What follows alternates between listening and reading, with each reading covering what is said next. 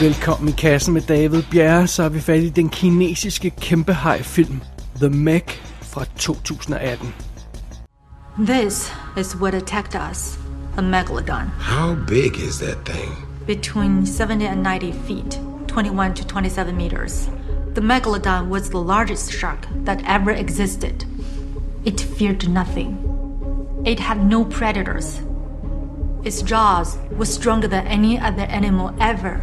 The Meg could bite a whale in half, crushing through the bones. We're in uncharted territory. Until today, megalodons were thought to have been extinct for over two million years. Wrong. A living fossil. That living fossil ate my friend. En film om en kæmpe haj. Endnu en film om en kæmpe haj. Altså, har vi virkelig brug for det? Øh, hvad er der tilbage at sige i den her genre, som Jaws ikke allerede har sagt perfekt? Og hvad kan man gøre med kæmpe hajfilm-genren, som Deep Blue Sea ikke allerede har gjort på en perfekt tæerkrømpende pinlig måde? Well, ja, det, man kunne for eksempel gøre en bestemt ting ved en hajfilm. Man kunne hive Jason Statham ud i vandet og få ham til at slås mod en haj med de bare næver. Altså det ville da være nyt. Det, det har vi ikke set før, mindes jeg i hvert fald. Og det er lige præcis, hvad The Meg gør. Fordi øh, det er simpelthen den forhistoriske, vrede kæmpehaj mod vores allesammens yndlings næsten A-film actionstjerne Jason Statham. Så det er det. Vi starter med en lille forhistorie her i The Meg. Jason Statham spiller Jonas Taylor, og han er sådan en tapper gut, der redder folk fra havets dyb i sådan undervandsbåde og sådan noget den slags der. Og øh, der er simpelthen en redningsaktion i gang i forbindelse med en sunket ubåd på, på meget dybt vand, og det hele går naturligvis galt, som det jo skal. Jonas han formår at redde 11 mand, men han mister sine to kollegaer, og han får skylden for det hele, for at det hele er gået galt. Men han påstår altså, at det ikke var hans skyld. Han påstår, at et eller andet stort hamrede ind i ubåden, og det var derfor, det hele gik galt. Så det. Det er sådan øh, setup'et i starten af filmen. Og så springer vi fem år frem til i historien til nutiden. Her møder vi milliardæren Morris, der ankommer til en research-facilitet 200 mil fra den kinesiske kyst. Her er der nogle forskere, der er i gang med at undersøge noget om et eller andet øh, hidtil skjult del af havet, sådan dybt nede, et eller andet sted, man ikke har kunne, kunne komme ned til før. Og man har simpelthen bygget sådan en kæmpe boreplatform-lignende ting med sådan undersøgelske faciliteter og sådan noget. Det ser meget, meget fornemt og meget, meget dyrt ud og, og sådan noget, og det er jo alt sammen meget fint. Men pludselig går det galt, da en mini-ubåd skal undersøge det her nye undersøgelske område. Ubåden strander på bunden af havet, dybt, dybt, dybt, dybt nede under havets overflade. Øh, og, og, og, og, og ganske få folk i verden har simpelthen erfaringer med at lave sådan nogle øh, redningsmissioner på dyb vand, der kunne få de her stakkels tre folk op. Og guess what? Jonas, han er jo en af de folk, der har erfaringer med den slags, så man bliver naturligvis nødt til at hive fat i ham igen. Så Jonas han bliver kaldt tilbage for at hjælpe med den her redningsaktion, øh, og øh, det gør han selvfølgelig af, af forskellige årsager. Dels fordi han er en held, og det er jo hvad helte gør i den her slags film. Men han øh, bliver også øh, indvillig også i at komme tilbage, fordi en af de strandede personer er hans meget søde ekskone, som altså er fanget nede i en lille mini-ubåd på havets bund lige nu. Og tiden er selvfølgelig knap, og luften løber ud og alt det, og alt, som, som vi kender. Øh, men der er selvfølgelig også endnu en øh, grund til, at han tager tilbage Jonas for, øh, på jobbet for, at, for at løse det her problem. Og det er, at øh, hvad det end er, som de her stakkels folk på bunden af havet nu har stødt på, så er det muligvis det samme, som Jonas han støtte på for fem år siden. Så det, han har altså en chance for at bevise, at han havde ret dengang. Og der går ikke lang tid før det går op for Jonas og alle de her forskere på boreplatformen, eller hvad det nu er, research-faciliteten der, som, som, øh, som han lander på.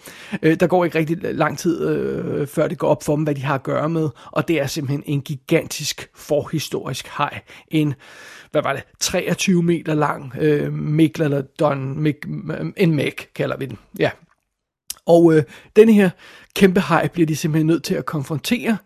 inden den smadrer hele den her forskningsstation, øh, øh, og inden den naturligvis begynder at svømme ind mod land og, og spise øh, stakkels turister, øh, fordi den pludselig får smag for det. Det går jo ikke.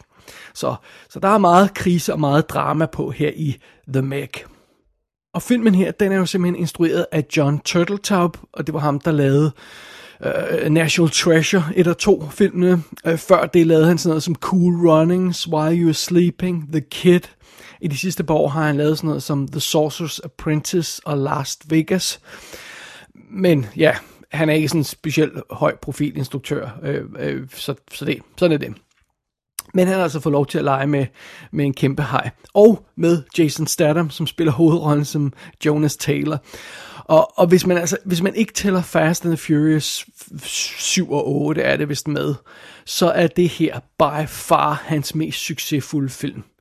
Jason Statham. Den har taget 517 millioner dollars på verdensplan. Nummer to på hans liste er The Expendables 2 med 315. Så altså næsten 200 millioner dollars mere end hans næstmest indtjenende film, hvis vi lige tager de der Fast and Furious film fra. Og det er jo fint nok, vi elsker Jason Statham, så, så godt for ham, at han har fået hit på hænderne. Den kvindelige hovedrolle i filmen, Su Yin, som, han, som er, er sådan lidt den lederen på den her forskningsstation, eller hans, hendes far er, men det er ligesom hende, der er the go-to gal. Uh, hun bliver spillet af Lee Bingbing, ja, og hende har vi måske set i sådan noget som Transformers Age of Extinction og The Forbidden Kingdom i tidens morgen. Hun er med i Guardians of the Tomb, den her low budget uh, øh, mommy rip-off, uh, som, som er meget sjov. Hun er med i øh, uh, 1911, som den her Jackie Chan historiske film og sådan noget. Så, så hun har været med en masse ting og sådan noget. Og uh, ja, hun spiller simpelthen den kvindelige heldinde her. Så har vi Rain Wilson som Morris. De fleste kender ham nok stadigvæk fra øh, The Office, den amerikanske The Office. Det er jo fint nok.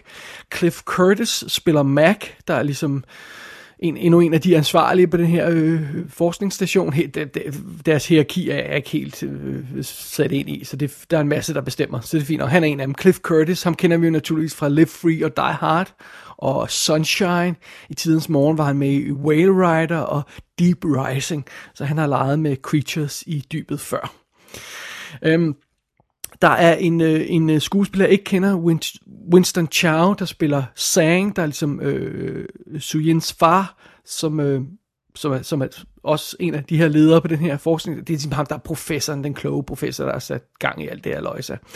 Øh, der er en pige med, som hedder Sofia Kai, der spiller Mei, Mei Ying, som er øh, Su Yings datter, og, og, øh, og, og som render rundt der og, og ser sød ud. Og så, og så er der en crew af forskere og sådan noget, og, og, og personale, som, som vi også møder undervejs. Ruby, Ruby Rose hedder hun, spiller Jax, der er ligesom den, der har designet den her rig. Og hun er jo super sej chick, men hun har absolut intet at lave i den her film, og er totalt spil. Det er lidt synd. Det var hende, vi har haft med i sådan noget som øh, Triple X 3, øh, Return of Santa Cage og John Wick Chapter 2, og, og hun har netop fået, eller for relativt nylig fået øh, rollen som Batwoman i de her DC tv-serier, så, øh, som, øh, øh, som, som de skal have gang i nu. Så, så det er jo altså meget fint. Så er der øh, Paige Kennedy med, som, spiller, som jeg ikke kender, der spiller DJ, og han er the token black guy. Øh, og han snakker øh, sort slang, og han laver jokes, og så er han bange for vand. I shit you not. Så har vi Robert Taylor med som Heller, der er en læge, der oprindeligt øh, øh, kritiserede Jason Statham's karakter for den hans opførsel, men nu bliver nødt til at være afhængig af ham. Og ham, hans ansigt virkede helt vildt bekendt, og jeg kunne simpelthen ikke finde ud af, hvad det var, jeg havde set ham i før. Så går det op for mig, han er en af agenterne i The Matrix hvor han jo altså er glat barberet og har fint jakkesæt på og sådan noget, og det har han altså ikke her i The Mac. Men der var et eller andet med ansigtet, der var bekendt. Det er meget sjovt. Det er så, det er så ham. Øh, og ellers er der ja, et par andre folk med, blandt andet dukker Marcy Oka op i en lille rolle. Øh, det er jo ham, vi husker som Hero i Heroes tv-serien. Så, øhm, men vi har jo selvfølgelig en, en relativt begrænset rolleliste i det, at vi er blandt de her forskere på den her øh, øh research-facilitet, det meste af tiden i hvert fald i The Meg. Gather on, people. Options. Not great. We know they're alive. I've still got telemetry on their vitals. How long do they have? Maybe 18 hours. Ballast valves are jammed, which means it can't rise by itself. If we attempt to tow it, it's 50-50 that the tanks will explode and breach the capsule. Can't we go hatch to hatch? Not a chance. The external camera is showing severe hatch damage. We have to try something. They're six miles down, and no one has ever attempted a rescue at that depth. Well, that's not exactly true. No. No way. We can't handle this. Not at 11,000 meters, you can't. We've gone 5,000 meters, 8,000 meters. At some point, it just becomes a number. Why don't you try this number? Three. That's how many people have actually attempted a rescue below 10,000 meters.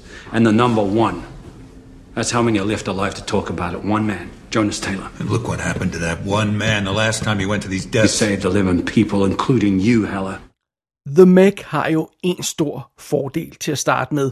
Det er en tåbelig historie. Vi ved alle sammen, det er en tåbelig historie. Uh, vi forventer ikke at se en eller anden uh, videnskabelig korrekt naturfilm og sådan noget. Vi forventer skæg og ballade og overgivet hejscener.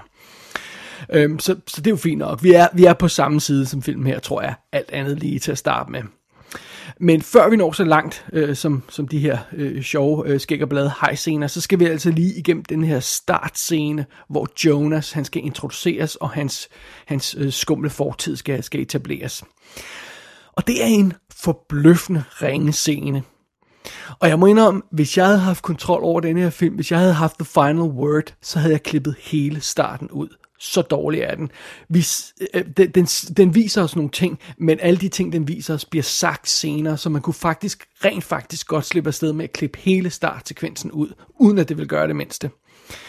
Fordi problemet med starten på den her film, The Meg, det er, at den er både grim og dårlig. Altså scenen, som vi den her redningsscene, som Jonas skal igennem i starten, hvor, som går galt, øh, den er klodset, skudt og underligt klippet og sådan noget. Jeg ved ikke, om det er B-teamet, der har lavet den scene der. Og så er hele den her situation, der udspiller sig gennemsyret af en tordende tåbelig logik. Altså, øhm, scenen skal etablere øh, Jonas' første møde med den her hej, og, øh, og den skal vise, at han havner i en krise, og, og der er um, tvivl om hans karakter og sådan noget. Men den viser os det stik modsatte. Fordi øh, der kommer den her krise i, i den her redningsmission, og, og Jonas han laver en fuldstændig kølig og sober analyse af den her krise, han er havnet i. Han reagerer lynhurtigt og eksemplarisk, og han redder 11 mand i den her mini-ubåd ved at lukke dækslet på det rigtige tidspunkt, få sekunder før den store ubåd, de redder folk fra, eksploderer. Med andre ord, havde han tøvet bare et par sekunder mere, havde alle været blevet slået ihjel. Men pludselig skriger en af de her overlevende af ham, oh, what have you done?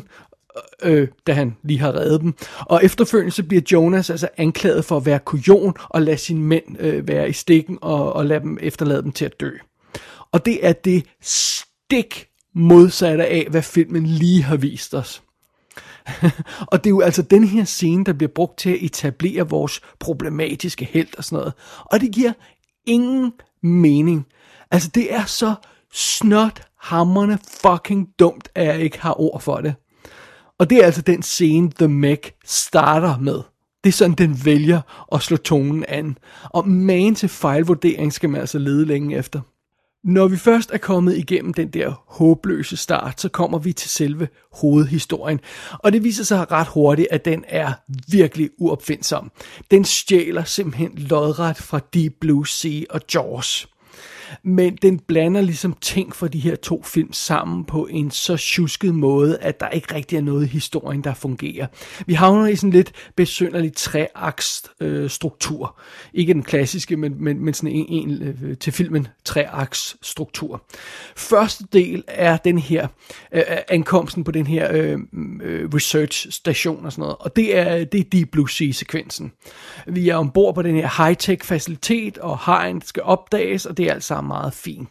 Men, men det, så tager filmen en drejning, som er vildt underlig, fordi netop som hele scenen er sat, og den farlige situation er etableret, så øh, gør den noget andet.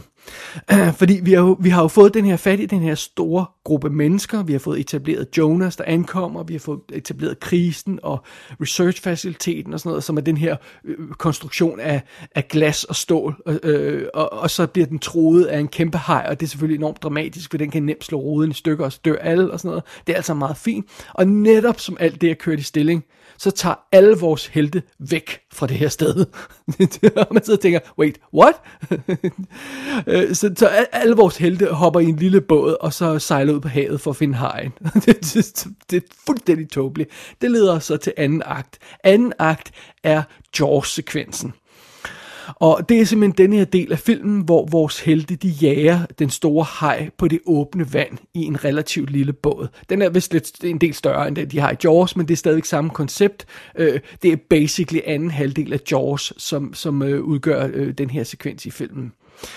Og, og, og denne her del af Mac er simpelthen proppet med dramatiske momenter, der er enten totalt nonsens eller direkte stjålet fra Jaws. Oven i det, så er sekvensen elendigt skrevet, fordi det samme bliver ved med at ske hele tiden. Altså det er vidderligt sådan, så en, en person falder i vandet og bliver reddet op, og så falder endnu en person i vandet og bliver reddet op, og så falder en tredje person i vandet og bliver reddet op, og sådan noget, og det, det, øh, det, det er simpelthen så åndssvagt. Øh, og så bliver vi altså i den her sekvens, eller den her del af filmen, også præsenteret for nogle dumdristige og heroiske og totalt fysisk umulige stunts fra Jason Statham, men mere om dem senere. Og efter det, så bliver vi altså lidt til tredje akt af filmen. Denne sidste tredjedel af filmen er, hvad jeg vil kalde The Abyss-sekvensen med lidt ekstra jaws. Øh, det er en kamp mellem mini-ubåde i vandet, eller øh, The Abyss, øh, og så er det sådan hegn mod nogle turister ved, på, ved stranden, eller Jaws. Og øh, her får vi så en øh, voldsom, utroværdig kamp, finale kamp, mellem en computeranimeret haj og nogle computeranimerede både i computeranimeret vand. Og det her, det er så også den her sekvens, øh, som krydsklipper med det her med hajen, øh, det er så også øh, her, hvor vi har alle de her scener med badende folk, der bliver angrebet af hajen.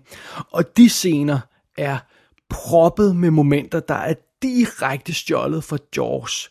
Og nej, det er ikke en homage til Jaws, det er lodret tyveri. Altså man simpelthen uopfindsomt kopieret scener fra Jaws her i The Meg, uden at gøre noget ved dem, andet end at de foregår i Kina nu.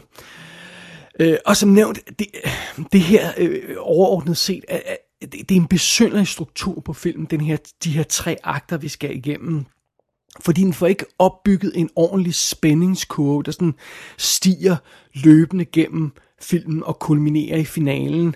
Øh, den her struktur gør, at filmen hele tiden hakker afsted, øh, som om den sådan starter og stopper hele tiden, og og, og, og, og det fungerer ikke, ikke særlig godt. Men øh, strukturen på filmen her er altså ikke det eneste problem, der er i manuskriptet, fordi det buner altså af stupide og klodsede momenter. Øh, lad mig lige tage sådan et par enkle nedslag her og der. For eksempel sådan noget som plothuller. Et af dem er for eksempel, at øh, i, i de tidlige angreb øh, mod den her øh, mini-ubåd, som, som ender med at strande på bunden af havet, som Jonas skal være med til at redde, der, som hans ekskone er fanget i, lige inden øh, videoforbindelsen ryger til, til topside, så når øh, konen lige at råge i mikrofonen og i det her kamera, der er, Jonas was right. Okay, Jonas, han havde ret. Hvad havde Jonas helt præcis ret i? Fordi fem år tidligere eksploderede en ubåd under en redningsmission i Filippinerne. Og nu her, i nutiden, der har en mini-ubåd stødt på en kæmpe haj i et lukket system, hvor der aldrig har været mennesker før. Så jeg spørger igen, hvad er det Jonas havde ret i? For de to ting har jo intet med hinanden at gøre. Vi kan ikke engang påstå det samme hej, og Jonas var ikke engang klar over, at det var en hej i første omgang. Så helt præcis, hvad er det Jonas was right i at sige? Det giver jo ingen mening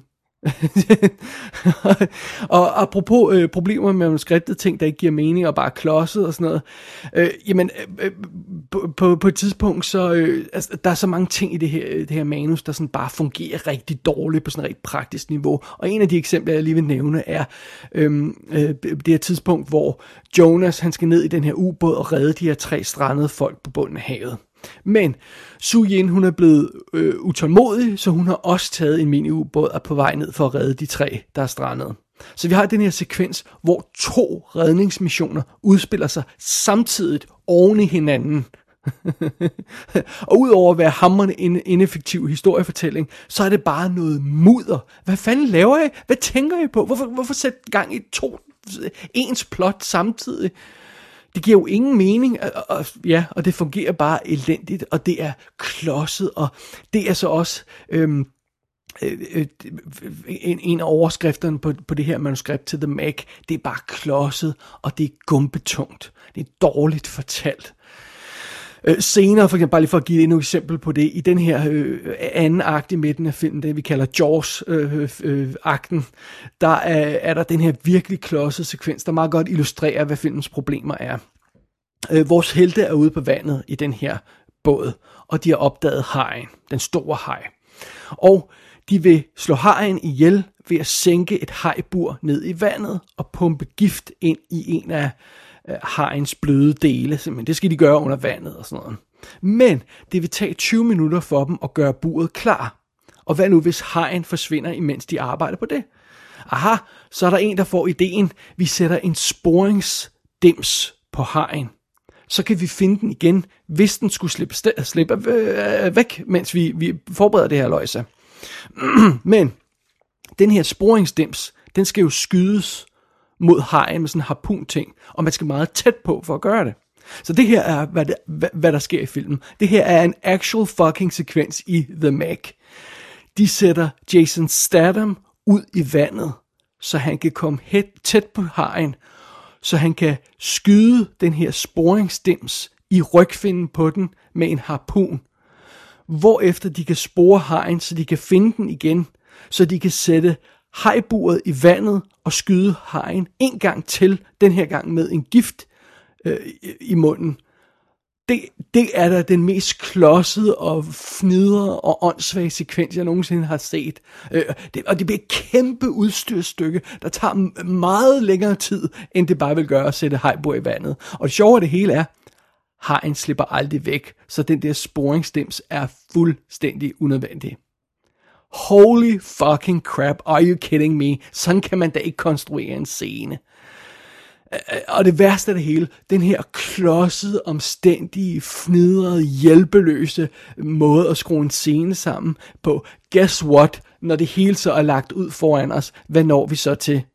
den præcis samme scene, som vi havde i Jaws for 43 år siden, hvor der er en gut, der er i et, et bur, hajbur under vandet, og skal prøve at stikke noget ind i hajen. Seriously, det er den samme scene, bare dummere. Altså, come on, people. Hello, Skipper. You must be the crazy guy. Now, who called me that? My mom, Dr. Hiller. Yeah, well, I'm not crazy. I'm just saying things no one else has. That's the definition of crazy. so, were your parents?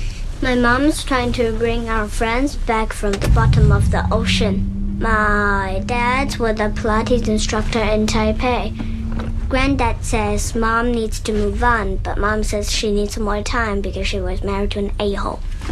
Sounds like your mom's got a point. You know a lot. Eight-year-olds hear everything.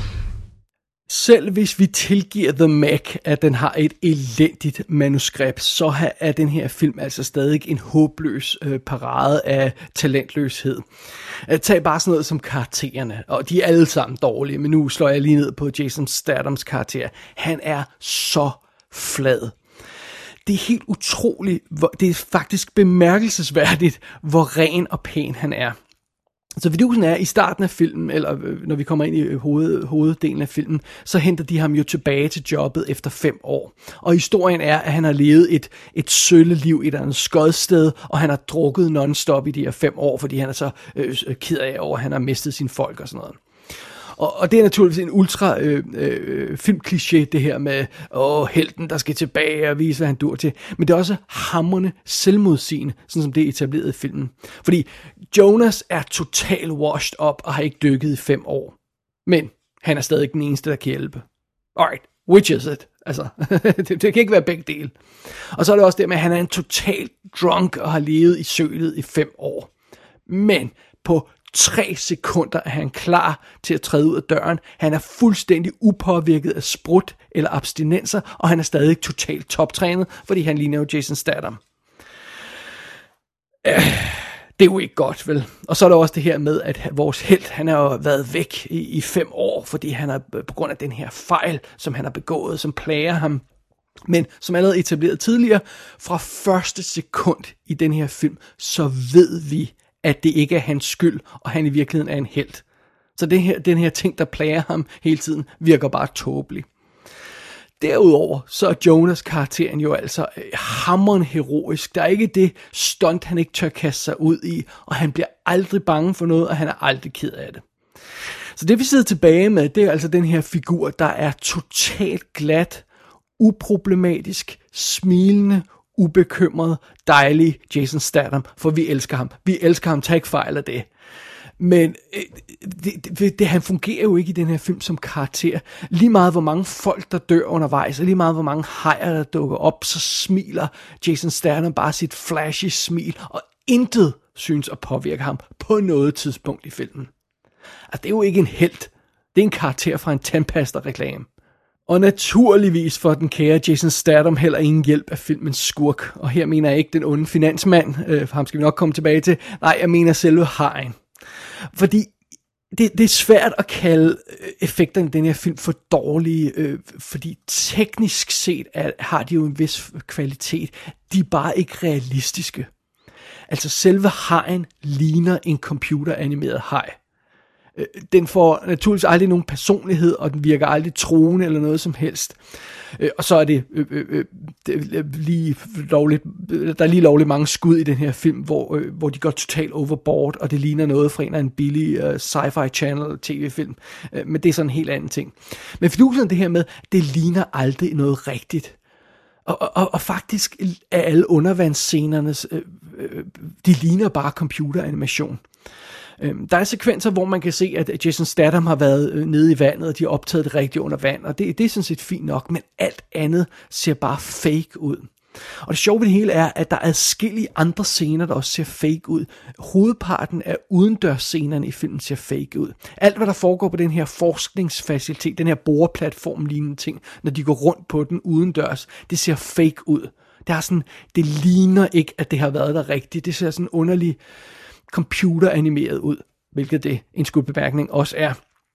Der er sådan et underligt lys på scenerne, der gør, at alt ser ud, som om det er optaget i studie. Selv nogle af de scener, hvor de er ude på båden, under himlen, ude på, på vandet og sådan noget, der ser, der ser himlen ser underlig ud, øh, der øh, lyset på skuespilleren, kanten af dem ser underlig ud, igen som om det har været optaget i et studie. Og jeg synes godt, vi kan forvente mere af en 130 millioner dollar dyr moderne film.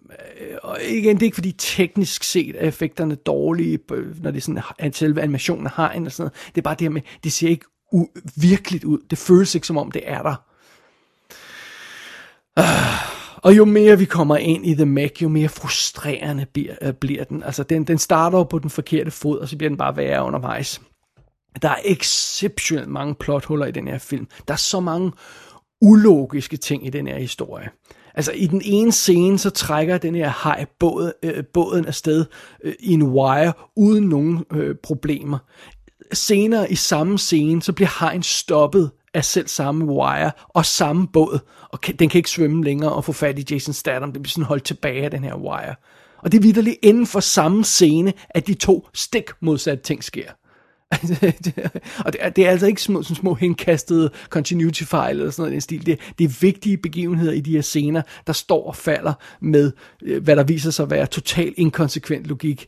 Øh, og der er så mange tekniske detaljer i den her film, der er forkerte. Prøv at høre, man kan jo ikke hejse en 20 ton val, øh, val hej er det så, øh, op på en lille fiskerbåd med en lille kran, sådan så den ligger nærmest ud over kanten. Altså det kan jo ikke fysisk lade sig gøre at løfte den ud, altså båden vil jo vælte over.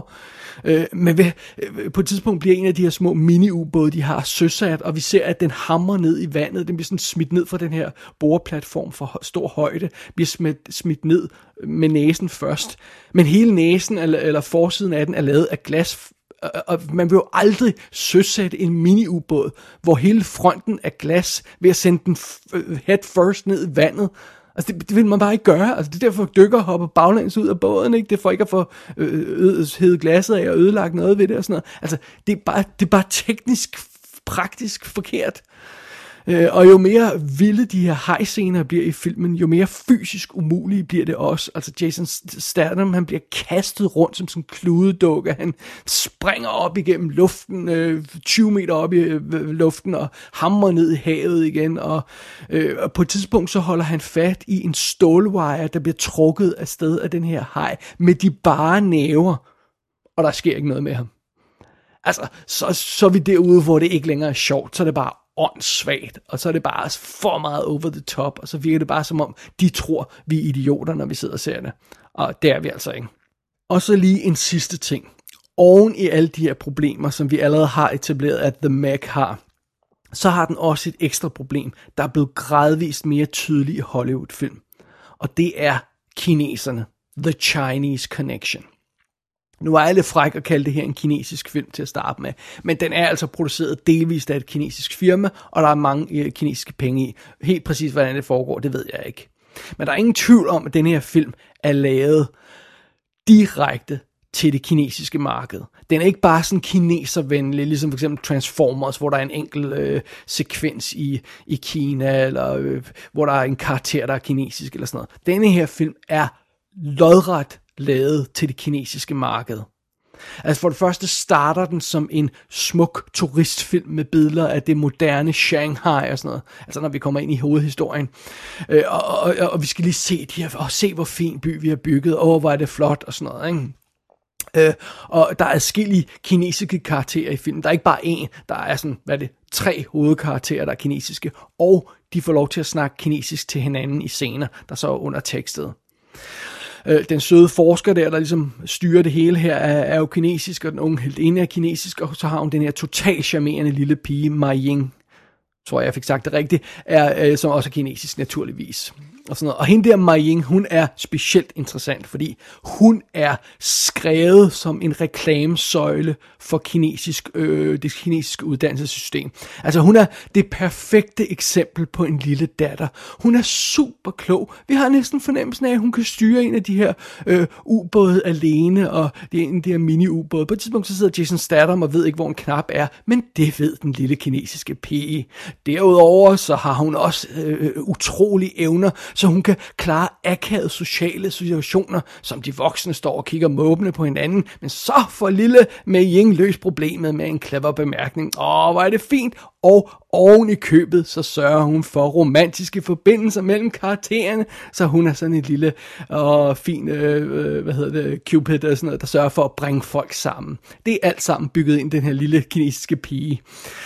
Øh, og hvis det kinesiske aftryk på den her film ikke allerede øh, var tydeligt, bare på det, jeg har sagt indtil videre, så bliver det i hvert fald tydeligt i forbindelse med den romantiske del af historien her. Fordi Jonas karakteren og Su Ying bliver, bliver lidt lune på hinanden under, øh, undervejs. Men det forhold er så clean, som overhovedet kan være. Altså, de har ikke sex, naturligvis, de her to folk. Det er der godt nok heller ikke lige tid til midt i hejer og sådan noget, så det er fair nok. Hun viser sig naturligvis ikke nøgen, ikke engang let påklædt overhovedet. Altså hun er totalt buttoned up. Han har en scene i bare overkrop, fordi det kan han godt, han er jo fyren. De tør ikke engang røre ved hinanden, eller de gør det i hvert fald ikke, ikke på nogen romantisk måde undervejs, og de kysser ikke engang i filmen. Og det er væk det centrale romantiske forhold, der kører som en rød tråd igennem hele filmen nærmest fra start. Det er med andre ord, det her forhold i filmen, totalt statsautoriseret og censurgodkendt af den kinesiske regering, fordi det, det, det er, falder helt inden for de rammer, man kan tillade sig i en kinesisk film. Men det gør det jo altså også super kedeligt og enormt tamt at se på. Altså, for on, vi ved jo, hvordan Jason Statham opfører sig i film. Han vælter de her kvinder af benet, og det skal de køre et ondt ord for, nærmest bare ved at kigge på, på ham, øh, øh på dem. Og, og det, det, er jo fantastisk. Han er dødscharmerende, dødsexet og sådan noget, og det er altså meget fint og sådan noget. Det får han overhovedet ikke lov til her. Det er alt sammen meget fint og pænt og poleret, og hovedparten af den her romantiske alliance går altså igennem den lille kinesiske pige. Okay, stadig ikke overbevist om kinesernes indblanding. Okay, hvad så med det her? Skurken, Rain Wilsons milliardær Morris der, det er ham, der er stort set skyld i alt, hvad vi har her. Og han er jo amerikaner, og han er mega ond, og han er løgnagtig, og han er besat af penge. Derudover er han også rigtig amerikansk, fordi han er upoleret, og han er højt råbende. Men værst af alt, hvad er det første, han gør i filmen? Han viser mangel på respekt og anstændighed, fordi han overtræder de sociale regler ved at give sin kinesiske medarbejder et kram i stedet for et håndtryk. Kan man finde på noget mere øh, øh, usofistikeret end den her, parentes, amerikanske karakter? Nej, vel? og for det ikke skal være løgn, så lad os heller ikke glemme den her dramatiske scene på et tidspunkt i filmen, hvor alle vores helte bliver reddet af en kinesisk båd under kinesisk flag, ejet af et sødt, nygift kinesisk par, der er gode mod dyr. Ja, så det. Det er derfor, jeg kalder den den kinesiske The Mac.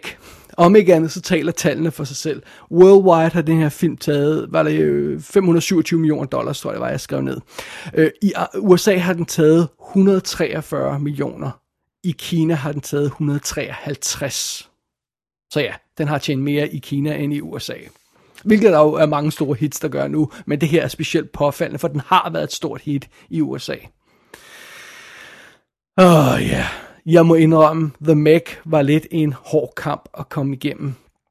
Og det spøjse er, at under normale omstændigheder i en kamp mellem Jason Statham og en 80 meter lang hej, eller hvor stort det nu var, så vil min, min penge jo altså være på Jason Statham every time og sådan noget. Men denne her gang, så må Jason Statham altså sejle hjem øh, med et nederlag her, fordi øh, det, skulle, det skulle Hajen, der får det sidste ord. Det havde jeg alligevel ikke troet. The Meg er en snot dum film, men derudover er den uspændende, usjov og ofte sådan lidt amatøragtig. Den får The Core til at ligne en Nat Geo dokumentar, og den får Deep Blue Sea til at ligne en Oscar-film.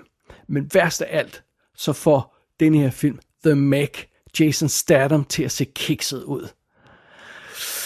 Det skal der sgu alligevel en del til.